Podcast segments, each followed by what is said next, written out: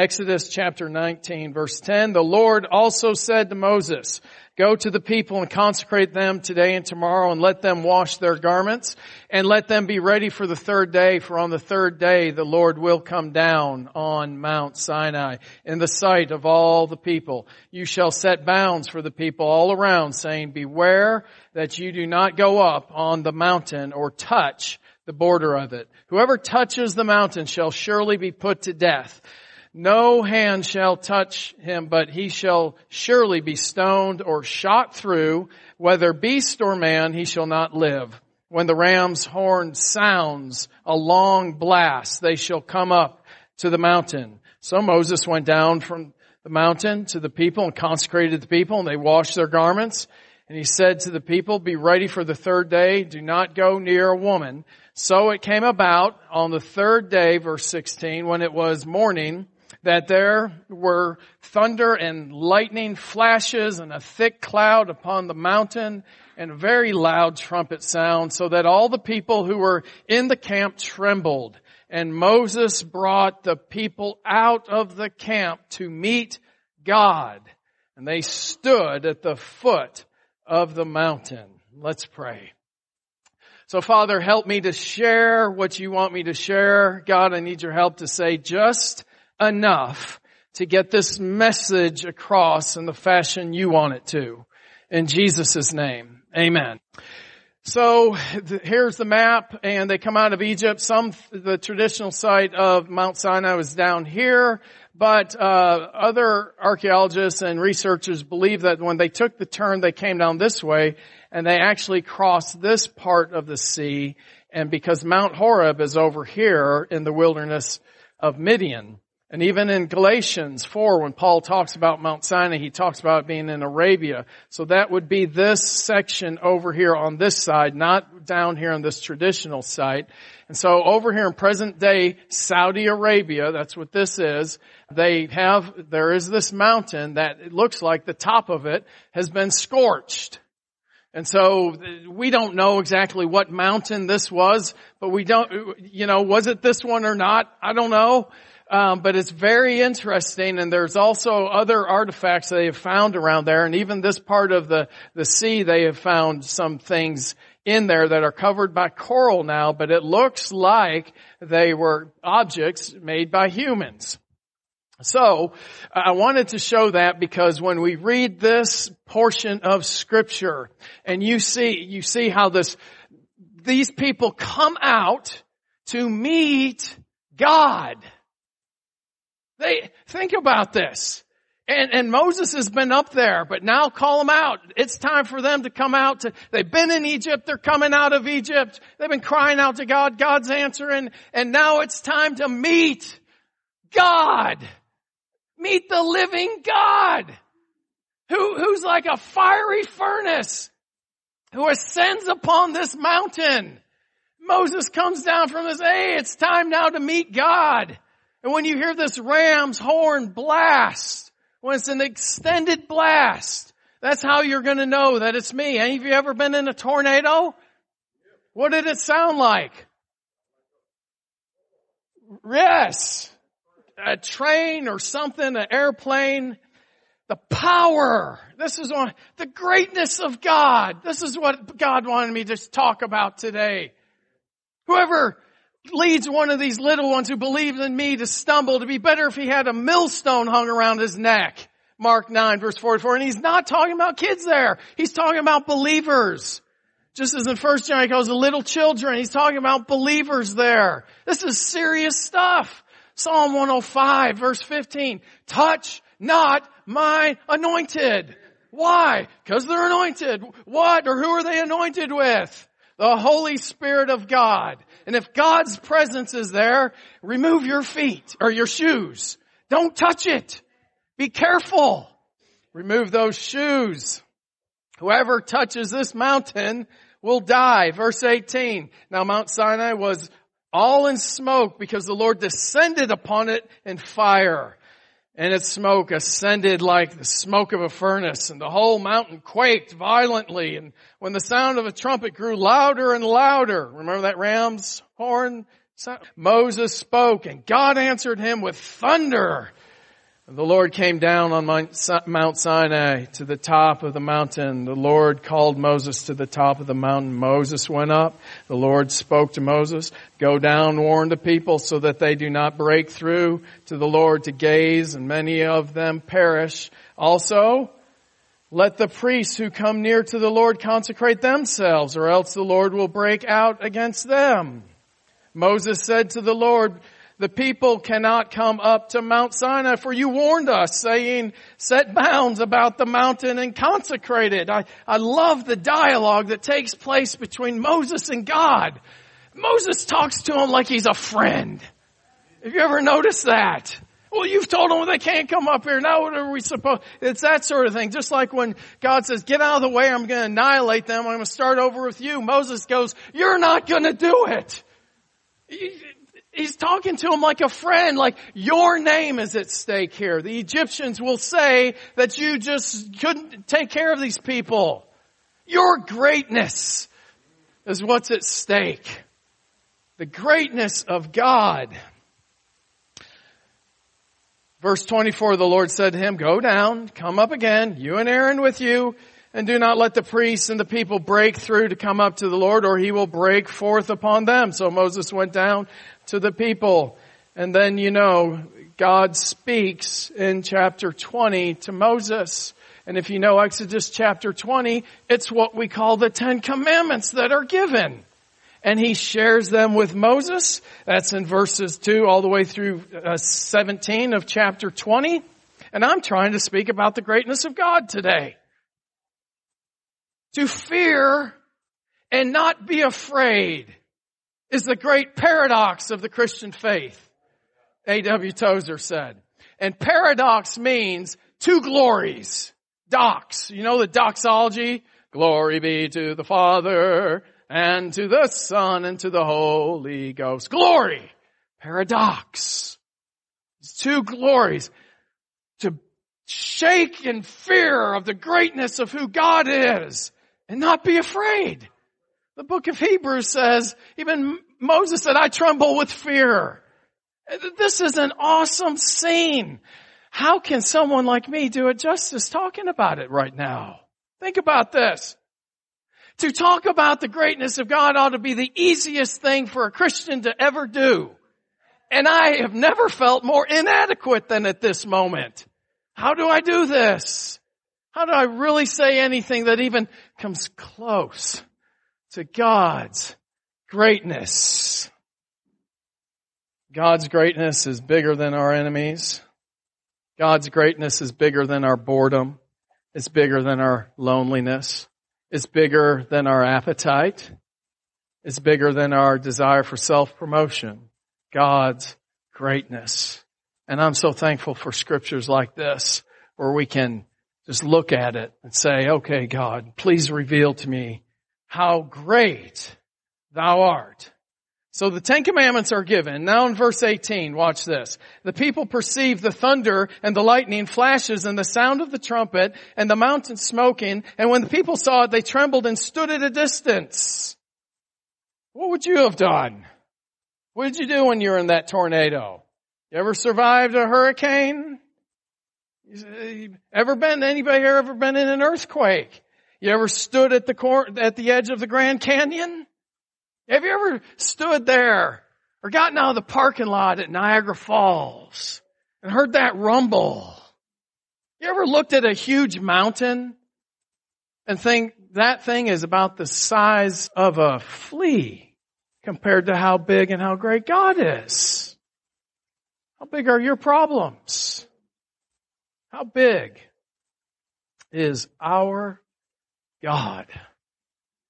So they stand at a distance. Verse 19, they said to Moses, speak to us yourself and we will listen, but let not God speak to us or we will die. This is powerful scene.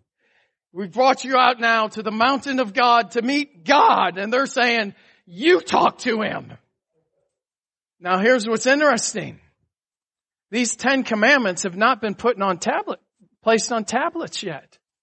I don't know if we realize this, but the tablets are not given until over in chapter 24.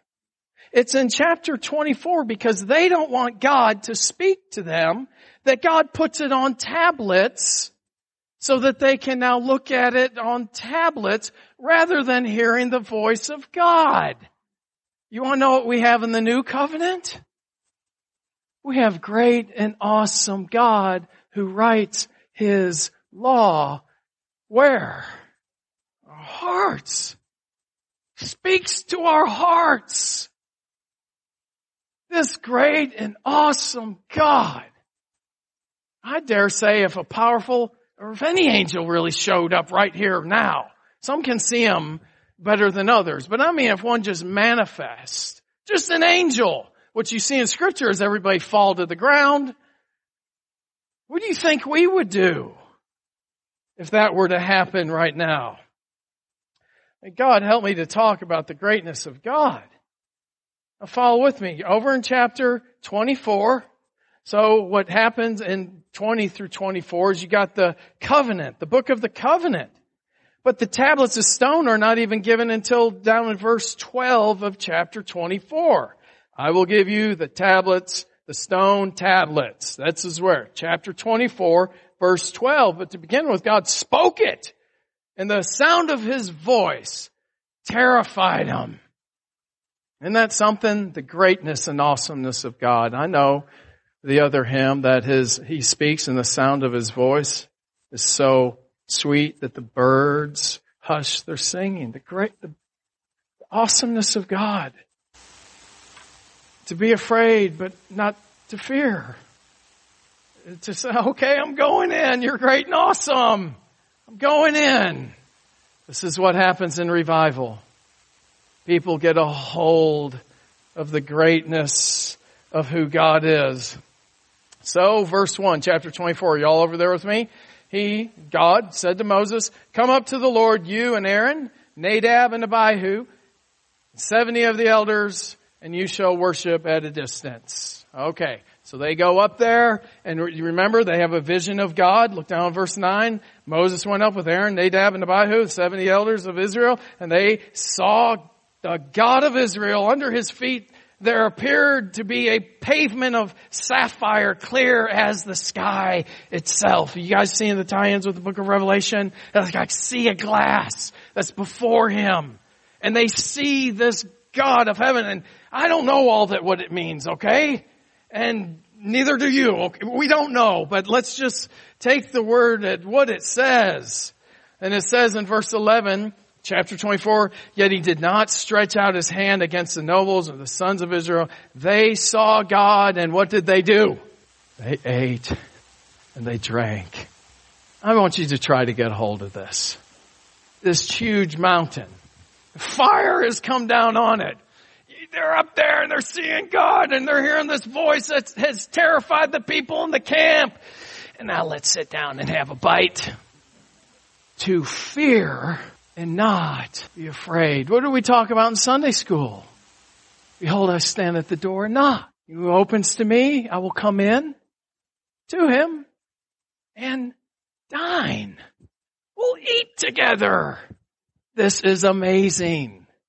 You think you could eat at a moment like this? I believe we could. I believe we can. How? I don't know.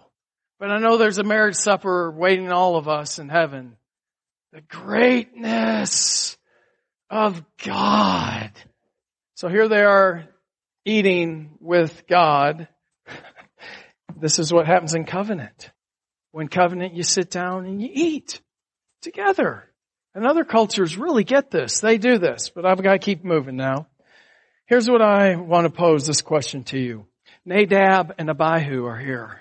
You remember what happens to Nadab and Abihu, Aaron's sons, they're killed.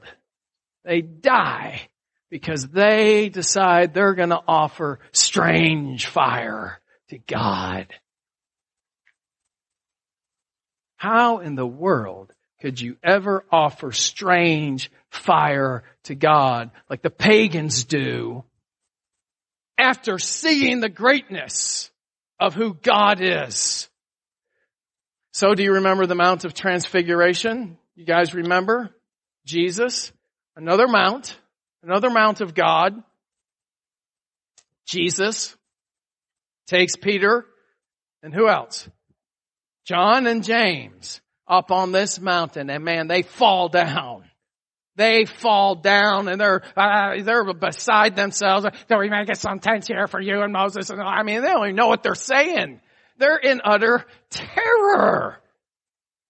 And then you know everything parts and they see nothing but Jesus alone. And you got this peaceful, wonderful place. How did they see the greatness of God? And then Peter denies him. All of them deserted him. Except John, correct? So James deserts. How do you see the greatness of God like this? And now you desert him. How? Don't answer out loud. It's a rhetorical question. And John, okay, he doesn't desert him, but do you remember what James and John start arguing about and what their mother gets them to come ask Jesus? Hey, who's the greatest? You have seen the greatness of God. And now you're gonna argue about, oh, I'm greater than you. No, I'm greater than you. No. How, how, how, how do we sit in church and take just a moment like this. And when we come together, the Holy Spirit is here and He's stirring because you brought Him in with you. You brought Him in with you, believer. And now here we are. And now here He is concentrated. And right now today, He's got us focusing on the greatness of God. That's Lewis's testimony is about the greatness of God. It really is.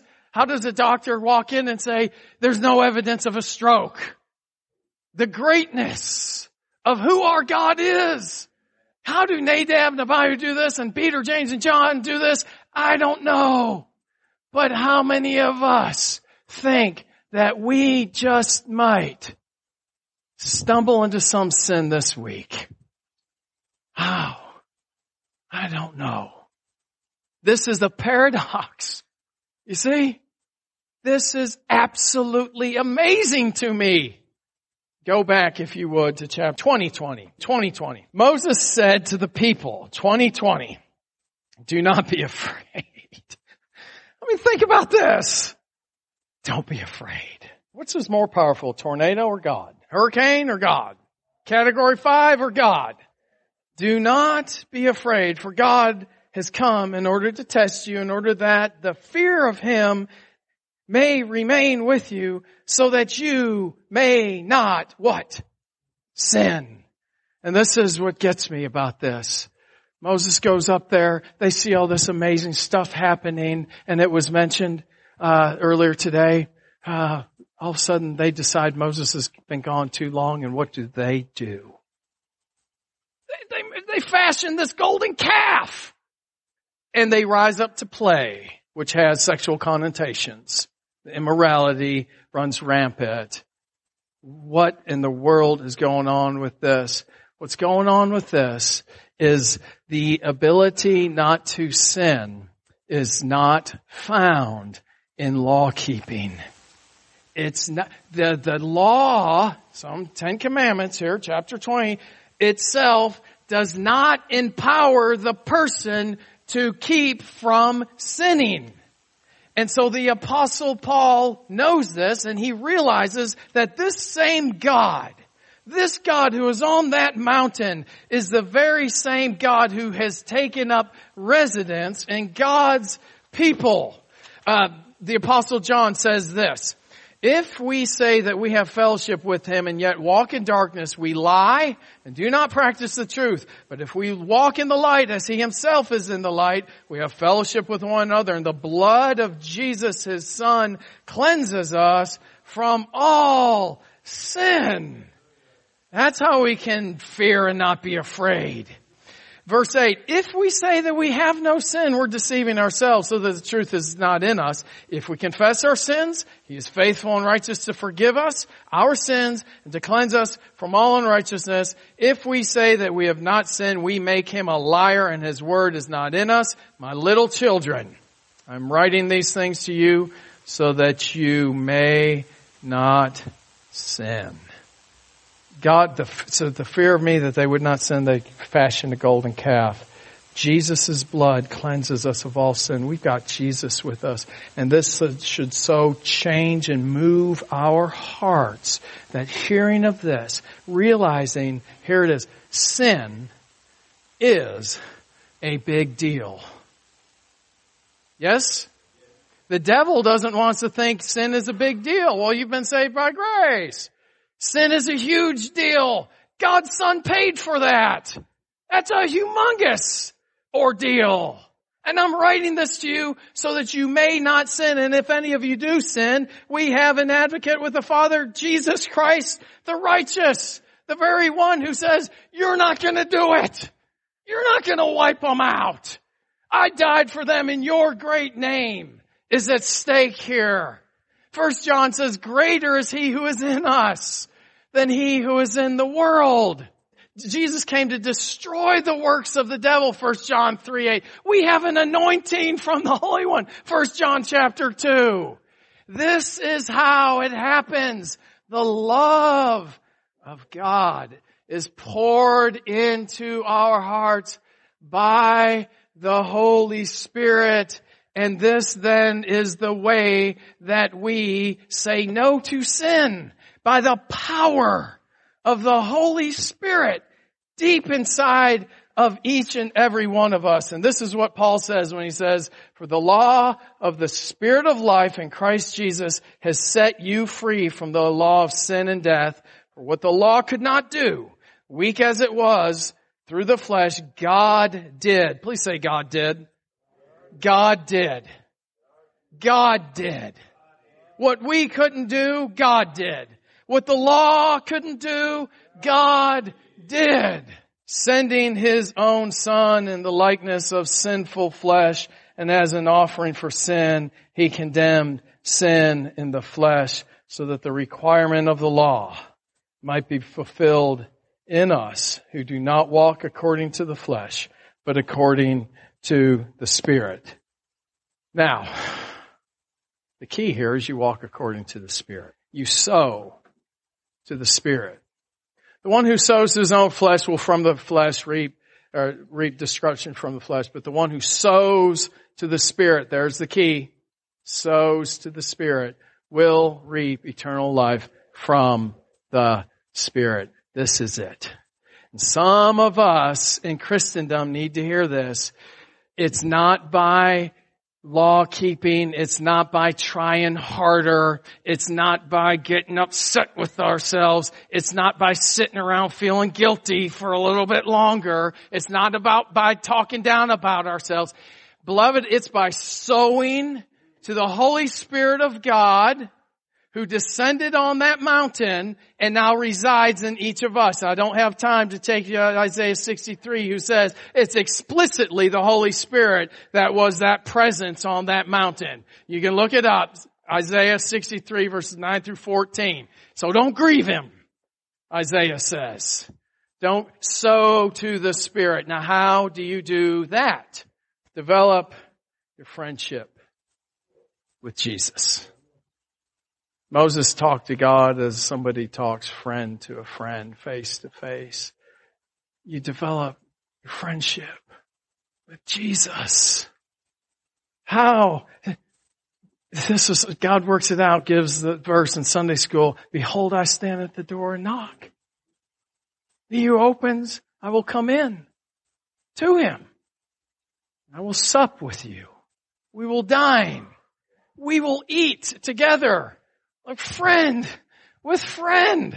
You see my dilemma today? How do I talk about the greatness of God and then talk about Jesus being a friend without us doing what minds and brains usually do? Well, that must mean he's a chum.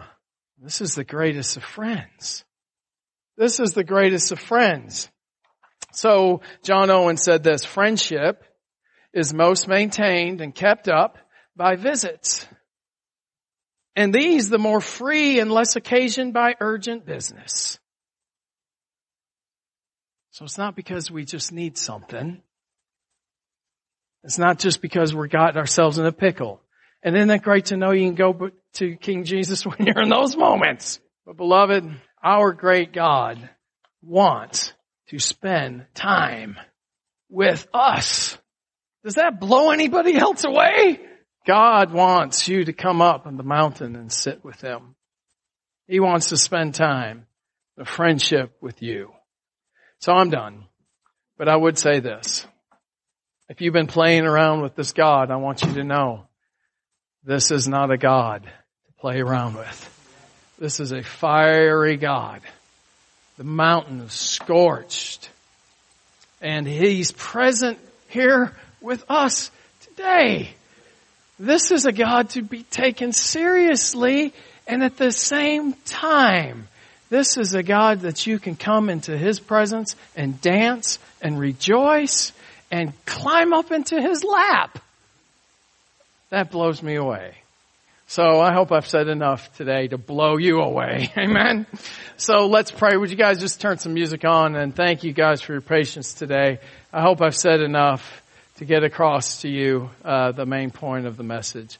So Father in heaven, as always, we want you to be in charge of these worship services and Holy Spirit for you to take control. And I thank you that you're now with us in a concentrated way. I thank you, God, for the way you strengthen our hearts by faith so that we can distribute that grace to one another. And so help us now for any who just want to come before you and just want to renew their friendship with you, Jesus. And if that's you, I'd like you to go ahead and come up right now. If you want to come up and just renew your friendship with Jesus. And Father, would you reveal to us the greatness of who you are and let America once again see how great you are. And I pray that the church of Jesus Christ would be absolutely amazed at how great you are. In Jesus' name, amen.